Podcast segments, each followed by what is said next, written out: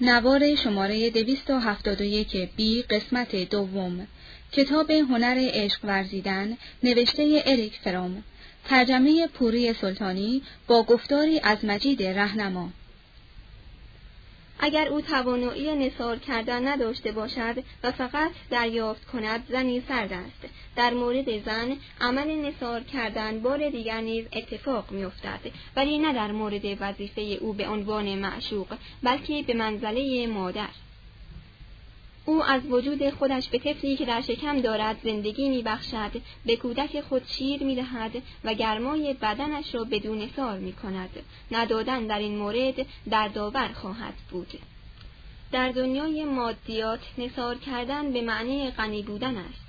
آنکه می‌دهد غنی است نه آنکه بسیار دارد. محتکری که نگران از دست دادن مال خیش است هرچه ثروتمند باشد از نظر روانشناسی مردی فقیر و زبون است. آنکه توانایی بخشیدن از خودش را دارد بینیاز است. او خود را به منزله انسانی احساس می کند که قادر است از هسته خودش به دیگران ببخشد. فقط کسی نمی‌تواند از بخشیدن اشیای مادی لذت ببرد که قادر نباشد از حداقل ضروریات زندگی پا فراتر بگذارد. ولی تجارب روزانه نشان می‌دهد که حداقل ضروریات در نظر اشخاص همان اندازه که بستگی به دارایی آنان دارد به همان اندازه نیز تابع صفات و منشهای آنان است. مشهور است که فقرا به مراتب بخشنده تر از ثروتمندانند با وجود این فقر وقتی که از حدود معینی گذشت دیگر راهی برای بخشیدن باز نمی‌گذارد و بسیار موجب زبونی می شود نه فقط به سبب رنجی که به طور مستقیم به وجود می آورد بلکه به واسطه این حقیقت که انسان را از لذت نثار کردن محروم می سازد. اما بخشیدن چیزهای مادی چندان اهمیتی ندارد. بخشیدنی که واقعا ارزنده است اختصاصا در قلمروی زندگی انسان قرار دارد. یک انسان چه چیز به دیگری نثار می کند او از خودش یعنی از گرانبهاترین چیزی که دارد و از زندگیش نثار می کند این بدان معنا نیست که او ضرورتا خودش را فدای دیگری می کند بلکه او از آنچه در وجود خودش زنده است به دیگری می بخشد از شادیش از علائقش از ادراکش از داناییش از خلق خوشش و از غمهایش به مصاحب خود نثار می کند از تمام مظاهر و معاصر زندگیش میبخشد او با چنین بخششی از زندگی خیش فرد دیگری را احیا می کند و در ضمن افزودن احساس زندگی در خیش احساس زنده بودن را در دیگری بارورتر می سازد. او به امید دریافت کردن نمی دهد. نثار کردن به خودی خود شادمانه باشکوهی است ولی انسان در ضمن نثار کردن خواه ناخواه چیزی را در وجود طرف زنده می کند و همین چیزی که زندگی یافته است به نوبه خود به سوی وی منعکس می شود. در بخشش حقیقی انسان به ناچار چیزی را که به او باز داده می شود دریافت می کند. بدین ترتیب بخشیدن ضمنا طرف مقابل را نیز بخشنده می کند و در نتیجه طرفین متقابلا در شادی چیزی که خود به آن زندگی بخشیده اند می شوند. ضمن بخشیدن چیزی به دنیا می آید و طرفین سپاسگزار آن حیاتی خواهند بود که برای هر دوی آنان متولد شده است. این نکته خصوصا در مورد عشق صادق است. عشق نیرویی است که تولید عشق می کند ناتوانی عبارت است از عجز از تولید عشق. این فکر را مارکس به بهترین وجهی بیان کرده است. او می‌گوید انسان را به عنوان انسان و رابطهاش را با دنیا به عنوان یک رابطه انسانی فرض کنید. در نظر بگیرید که عشق را تنها با عشق می‌توان مبادله کرد و اعتماد را با اعتماد و بر همین قیاس. اگر بخواهید از هنر لذت ببرید باید آموزش هنری دیده باشید. اگر بخواهید در دیگران موثر باشید خودتان باید شخصی واقعا پرشور و عامل ایجاد نفوذ در مردم باشید. هر یک از روابط شما با انسان و با طبیعت بایستی مبین زندگی حقیقی و فردی شما که بیانی از خواست ارادی شماست باشد. اگر شما بدون اینکه طلب عشق کنید عشق میورزید یعنی اگر عشق شما عشقی است که قدرت تولید عشق ندارد اگر به وسیله تجلی زندگی به عنوان یک عاشق از خودتان یک معشوق نساخته اید عشق شما ناتوان است.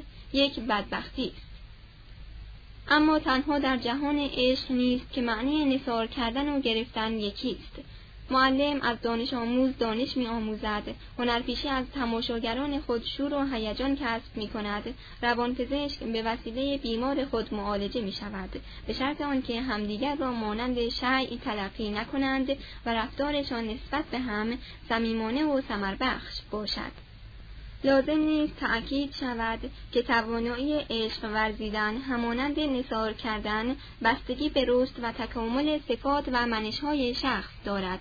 این متضمن جهتگیری باروورتری است. شخص در این جهتگیری بر عدم استقلال خود قدرت مطلق خودستایانه اش عشق به استثمار دیگران و بر علاقه اش به احتکار چیده می شود به نیروهای بشری خیش ایمان پیدا می کند و شجاعت آن را کسب می کند که برای نیل به هدفهای خود بر نیروی خیش تکیه کند. هر قدر شخص بیشتر فاقد این صفات باشد بیشتر از نثار کردن خودش یعنی از عشق ورزیدن واهمه دارد گذشته از عنصر نثار کردن خصیصه فعال عشق متضمن عناصر اساسی دیگری است که همه در جلوه های گوناگون عشق مشترکند. اینها عبارتند از دلسوزی احساس مسئولیت احترام و دانایی. اینکه عشق به دلسوزی نیاز دارد به وضوح در مادر به فرزند دیده می شود اگر مادری به فرزندش توجه نداشته باشد و در تغذیه او شستشوی او و آسایش های جسمی او احمال کند هرگز نمی توان صمیمیت عشق او را پذیرفت. عشق او وقتی ما را تحت تأثیر قرار می دهد که ببینیم برای کودکش دلسوزی می کند.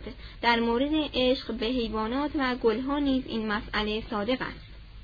اگر زنی به ما بگوید که عاشق گل است و ما ببینیم که اغلب فراموش می کند گلهایش را آب دهد طبیعتا عشق او را به گل باور نخواهیم کرد. عشق عبارت است از رغبت جدی به زندگی و پرورش آنچه بدان مهر میورزیم آنجا که این رغبت جدی وجود ندارد عشق هم نیست. این عنصر عشق در کتاب یونس به زیبایی بیان شده است.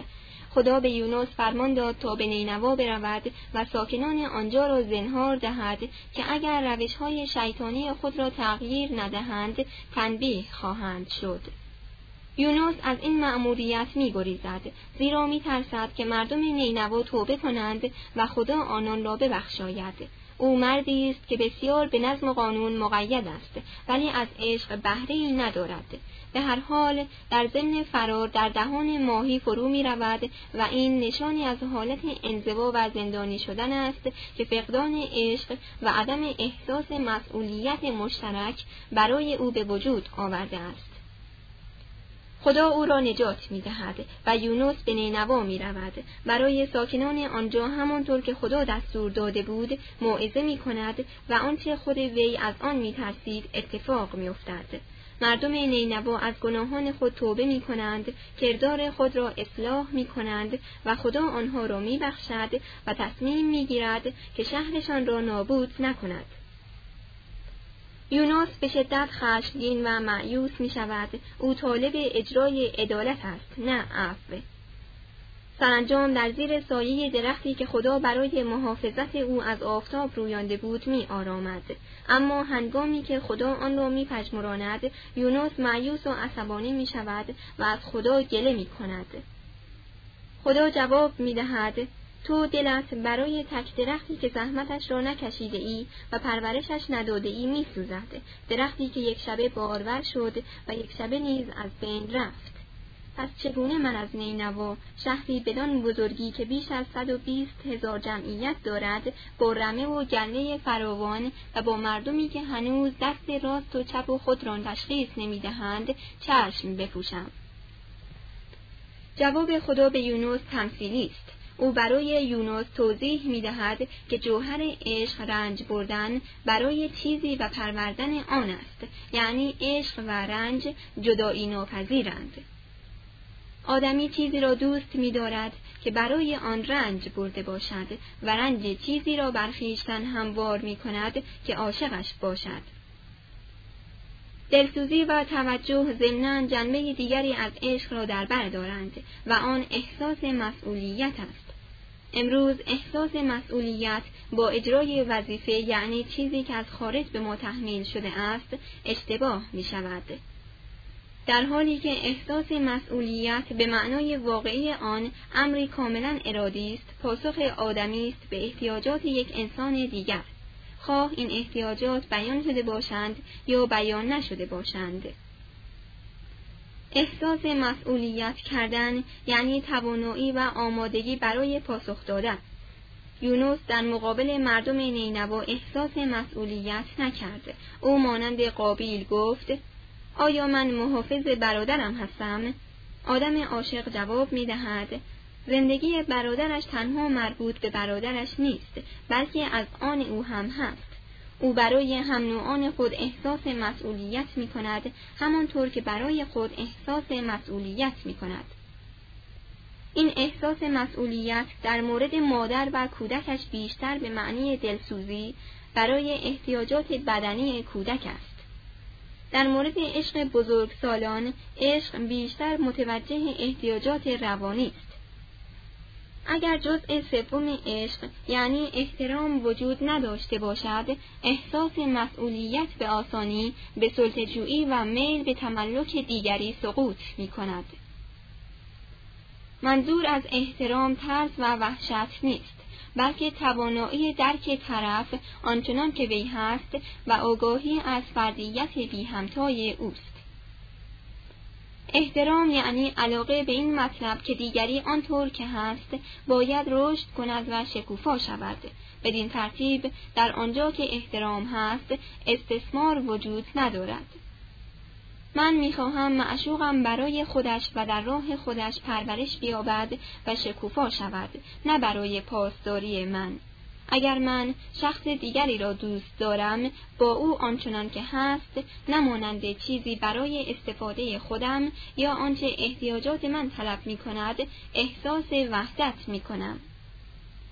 واضح است که احترام آنگاه میسر است که من به استقلال رسیده باشم یعنی آنگاه که بتوانم روی پای خود بیستم و بی مدد اصاه راه بروم آنگاه که مجبور نباشم دیگران را تحت تسلط خود در بیاورم یا استثمارشان کنم.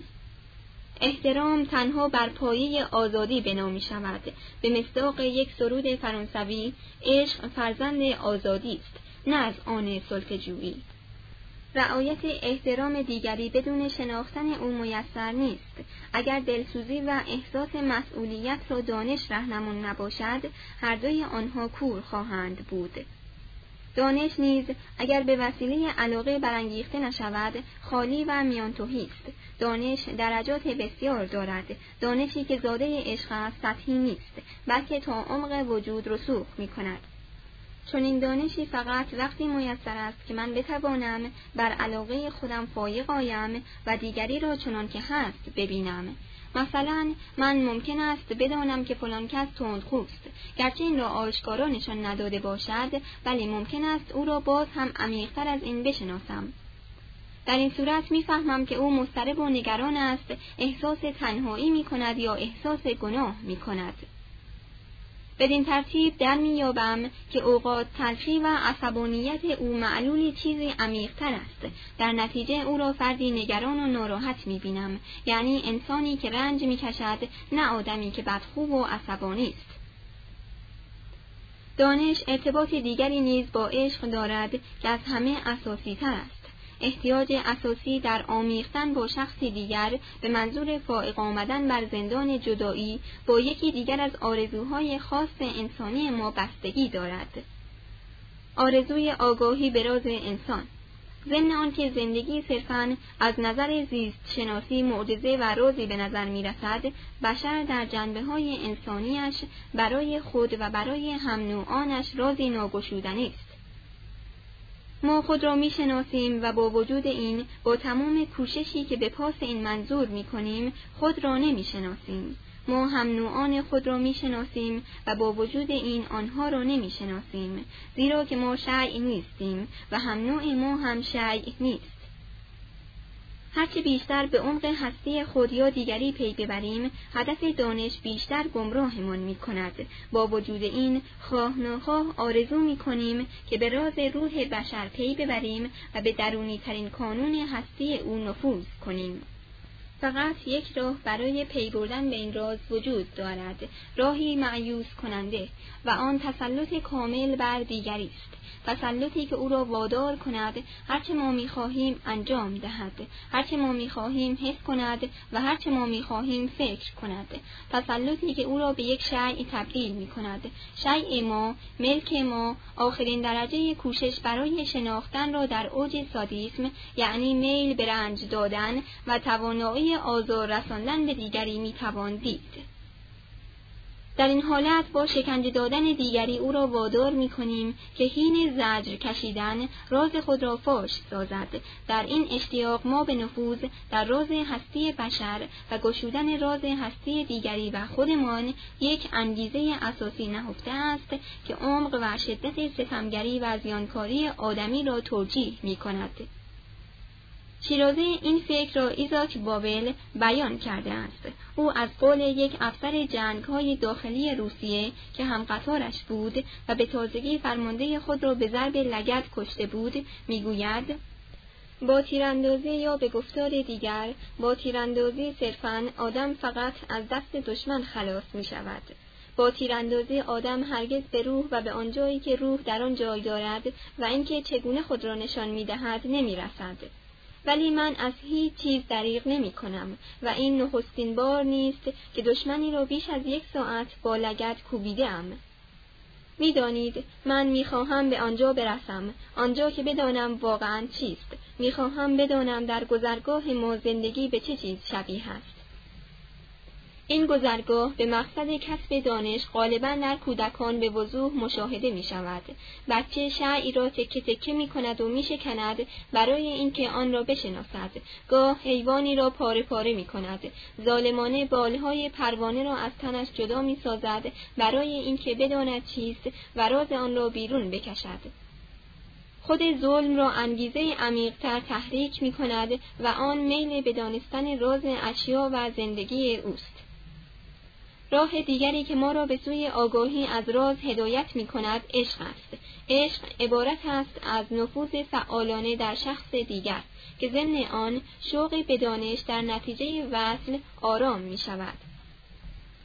ضمن این نفوذ کردن من او را می‌شناسم خود را می‌شناسم و همه را می‌شناسم و هیچ نمی‌دانم. من در مییابم که تنها دانشی که برای انسان امکان دارد دانستن آن چیزی است که زنده است. با تجربه کردن وصل نه به وسیله دانشی که اندیشه بتواند آن را ارائه دهد. انگیزه سادیسم میل به پی بردن به اسرار است. با وجود این انسان مثل گذشته نادان باقی میماند. تمام ارکان شخص دیگر را از هم جدا می کنیم ولی نتیجه آن تنها نابودی اوست. عشق تنها راه دانستن است که در حین وصل به تمنای من جواب می دهد. در حین عشق ورزیدن و نصار کردن خود در حین نفوذ در شخص دیگر خود را میابیم خود را کشف می کنیم هم او و هم خود را کشف می کنیم و انسان را کشف می کنیم شوق شناختن خود و انسان به طور کلی در شعار سقرات چنین بیان شده است. خودت را بشناس. این سرچشمه همه علم روانشناسی است ولی هرچند که آرزوی ما دانستن همه چیزهای مربوط به انسان و راز درونی اوست این آرزو هرگز نمی‌تواند با دانش معمولی یعنی دانش از راه فکر به کمال برسد. حتی اگر هزار بار دیگر خودمان را بشناسیم باز هم به قعر آن نرسیده ایم باز هم برای خود معمایی باقی خواهیم ماند همانطور که دیگران هم برایمان معما هستند شناسایی کامل فقط به وسیله عمل عشق به وجود می آید. این عمل از حدود فکر و کلام تجاوز می کند و این همان قوت شدن دلیرانه در تجربه وصل است. با وجود این آگاهی فکری که یک آگاهی روانشناسی است شرط لازم دانش کامل در عمل عشق است ما مجبوریم خود و دیگری را از نظر عینی بشناسیم تا قادر باشیم واقعیت او را ببینیم تا بر خیالهای فریبنده و تصویر تابدار و غیر منطقی که از او داریم فائق آییم. تنها وقتی که فردی را از نظر عینی بشناسیم می توانیم ضمن عمل عشق به ماهیت قایی او پی ببریم. مشکل شناسایی بشر همانند مشکل ادیان در شناخت خداست. در الهیات دنیای غرب کوشش می شود که خدا را از راه فکر بشناسند و درباره او اظهار نظرهایی بکنند. فرض بر این است که امکان شناختن خدا به وسیله فکر میسر است. در عرفان که نتیجه ضروری یکتاپرستی است و بعدا به تفصیل بدان اشاره خواهد شد کوشش برای شناخت خدا از راه فکر از بین رفته و درک وحدت با خدا جایگزین آن شده است که در آن نه جایی برای کسب دانش درباره خدا باقی است نه احتیاجی بدان هست. درک وحدت با انسان یا از نظرگاه دینی درک وحدت با خدا به هیچ عنوان غیر منطقی نیست بلکه برعکس همانطور که آلبرت شوایتزر بدان اشاره کرده است نتیجه ضروری فلسفه خودگرایی و نتیجه معقول و متحورانه آن است. سرچشمه این وحدت نقص اساسی دانش ماست نه کمبودهای ظاهری و ارزی آن. و مبتنی بر علم به این است که ما هرگز راز انسان و کان و مکان را درک نخواهیم کرد. با این حال می توانیم آن را در عمل عشق بشناسیم. روانشناسی به عنوان یک علم نیز دارای نقایصی است. از آنجا که نتیجه منطقی الهیات عرفان است نتیجه قایی روانشناسی نیز عشق است. دلسوزی، احساس مسئولیت، احترام و دانایی همه به هم بستگی دارند. آنها مجموعه آن رویه های بشری هستند که فقط در آدم بالغ که نیروهای خود را به صورت بخش پرورش داده است پیدا می شود. انسان بالغ کسی است که فقط طالب حاصل کوشش های خیش است. پندارهای خودپرستانه علم مطلق و قدرت مطلق را از یاد برده است و به فروتنی ناشی از قدرت باطنی یعنی چیزی که فقط حاصل فعالیت واقعا بخش است دست یافته است. تا اینجا سخن از عشق به عنوان عامل غلبه بر تنهایی و رسیدن به آرزوی وصل به درازا کشید. ولی بالاتر از نیاز دنیوی و وجودی آدمیان به وصل یک احتیاج مشخص و زیستی وجود دارد و آن آرزوی وصل و پیوند بین دو قطب مذکر و معنس است. این نظریه که با استمداد از آن زن و مرد را در دو قطب مخالف قرار می دهند در افسانه های ابتدایی به صورتی بسیار جالب بیان شده است. این افسانه ها می گویند زن و مرد ابتدا یکی بودند بعد به نیم شدند و از آن پس هر مرد به دنبال نیم گم شده خود که زن است می گردد تا دوباره با او درآمیزد و یکی شود. همین نظریه پیوند اولیه زن و مرد در کتاب مقدس در مورد به وجود آمدن حوا از دنده آدم نیز آمده است. بگذاریم که در این داستان روح پدرسالاری وجود دارد و زن نسبت به مرد در درجه دوم اهمیت قرار می گیرد. معنی این افسانه به اندازه کافی روشن است. قرار دادن زن و مرد در دو قطب جنسی مختلف انسان را به جستجوی پیوندی مشخص یعنی وصل با جنس مقابل سوق می‌دهد. اصول دو قطبی بودن مذکر و مؤنث در درون هر مرد و هر زن نیز وجود دارد. همانطور که زن و مرد از نظر فیزیولوژیکی هر کدام دارای هورمون‌های جنس مقابل است از نظر روانی نیز هر یک حالات جنسی دیگری را داراست. آنان اساس دریافت کردن و نفوذ کردن اساس ماده و روح را در درون خود دارند. مرد و همچنین زن تنها زمانی در درون خود به وصل می رسد که دو قطب مذکر و معنس خودش با هم یکی شود. این تمایل دو قطبی پایه همه آفرینندگی هاست. کشش قطب مذکر و معنس همچنین پایه آفرینندگی ناشی از فعل و انفعال متقابل است. این از نظر زیست شناسی طبیعتا بدین معنی است که وحدت اسپرم و اوبول اساس تولد کودک است. وضع در دنیای روانی مطلق نیز همین گونه است. زن و مرد در عشق یکدیگر از نو زاده می شوند کسانی که به انحرافات گرایی گرفتارند در رسیدن به این وصل دو قطبی شکست می‌خورند و به ناچار باید همیشه رنج جدایی را تحمل کنند. درست مانند آن دست از افراد معمولی که از مهر ورزیدن عاجزند. این اصل تمایل دو قطب مذکر و معنس در طبیعت نیز موجود است نه تنها در آنچه به طور آشکار در حیوان و نبات دیده می شود بلکه در تمایل دو قطبی دو کار اساسی یعنی دریافت کردن و نفوذ کردن نیز به چشم می خورد. منظور از این تمایل زمین و باران، رودخانه و اقیانوس، شب و روز، تاریکی و روشنایی و ماده و روح به یکدیگر است. این نظریه را مولانا جلال الدین رومی عارف و شاعر بزرگ اسلام با زیبایی خاصی بیان می کند. هیچ عاشق خود نباشد وصل جو که نه معشوقش بود جویای او. چون در این دل برق مهر دوست جست اندر آن دل دوستی میدان که هست. در دل تو مهر حق چون شد دو تو هست حق را بیگمانی مهر تو. هیچ بانگ کف زدن ناید به در از یکی دست تو بی دستی دگر. حکمت حق در قضا و در قدر کرد ما را عاشقان همدگر. جمله اجزای جهان زان حکم پیش جفت جفت و عاشقان جفت خیش آسمان مرد و زمین زن در خرد هرچه آن انداخت این می پرورد. چون نماند گرمیش بفرستدو چون نماند تری و نم بدهدو هست سرگردان فلک اندر زمن. همچو مردان گرد مکسب بهر زن. وین زمین کدبانویی ها می کند بر ولادات و رضا اش می تند پس زمین و چرخ را دان هوشمند چون که کار هوشمندان می کند گرنه از هم این دو دلبر می مزند پس چرا چون جفت در هم می خزند بی زمین کی گل بروید ورقبان پس چه زاید زاب و تاب آسمان؟ میل اندر مرد و زن حق زان نهاد تا بقا یابد جهان زین اتحاد. میل هر جزوی به جزوی هم نهد ز اتحاد هر دو تولیدی زهد. روز و شب ظاهر دو ضد و دشمنند لیک هر دو یک حقیقت می‌تنند. هر یکی خواهان دگر رو همچو خویش از پی تکمیل فعل و کار خویش زان که بی‌شب دخل نبود طبع را پس چه اندر خرج آرد روزها؟ توضیح حاشیه. مثنوی مولوی به سعی و اهتمام و تصحیح آر ای نیکلسون مؤسسه مطبوعاتی علی اکبر علمی.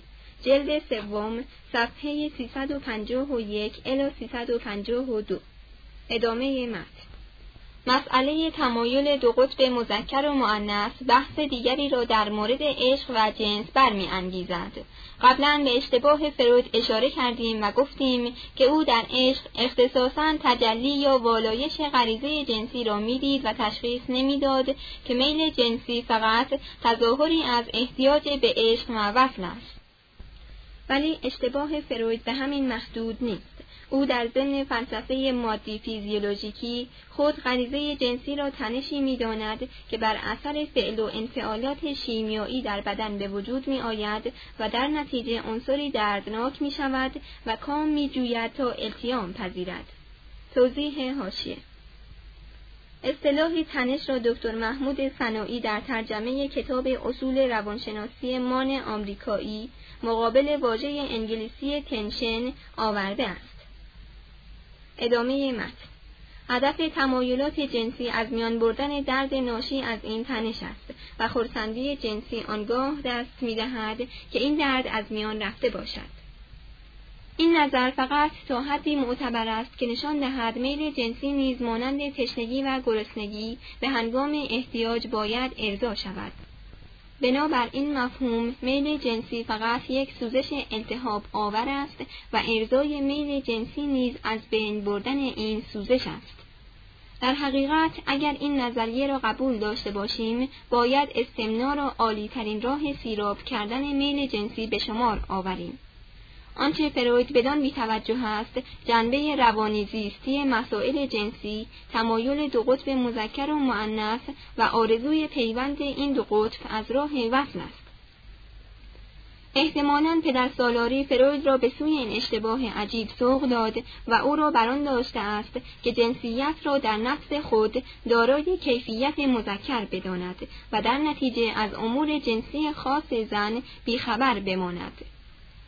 فروید این نظریه را در کتابی موسوم به سه افاده بر نظریه جنسی بیان کرده است و می‌گوید که لیبیدو همیشه دارای ماهیت مذکر است اعم از اینکه در زن به وجود بیاید یا در مرد. همین اندیشه در یکی دیگر از فرضیه های فروید به صورتی راست نما بیان شده است.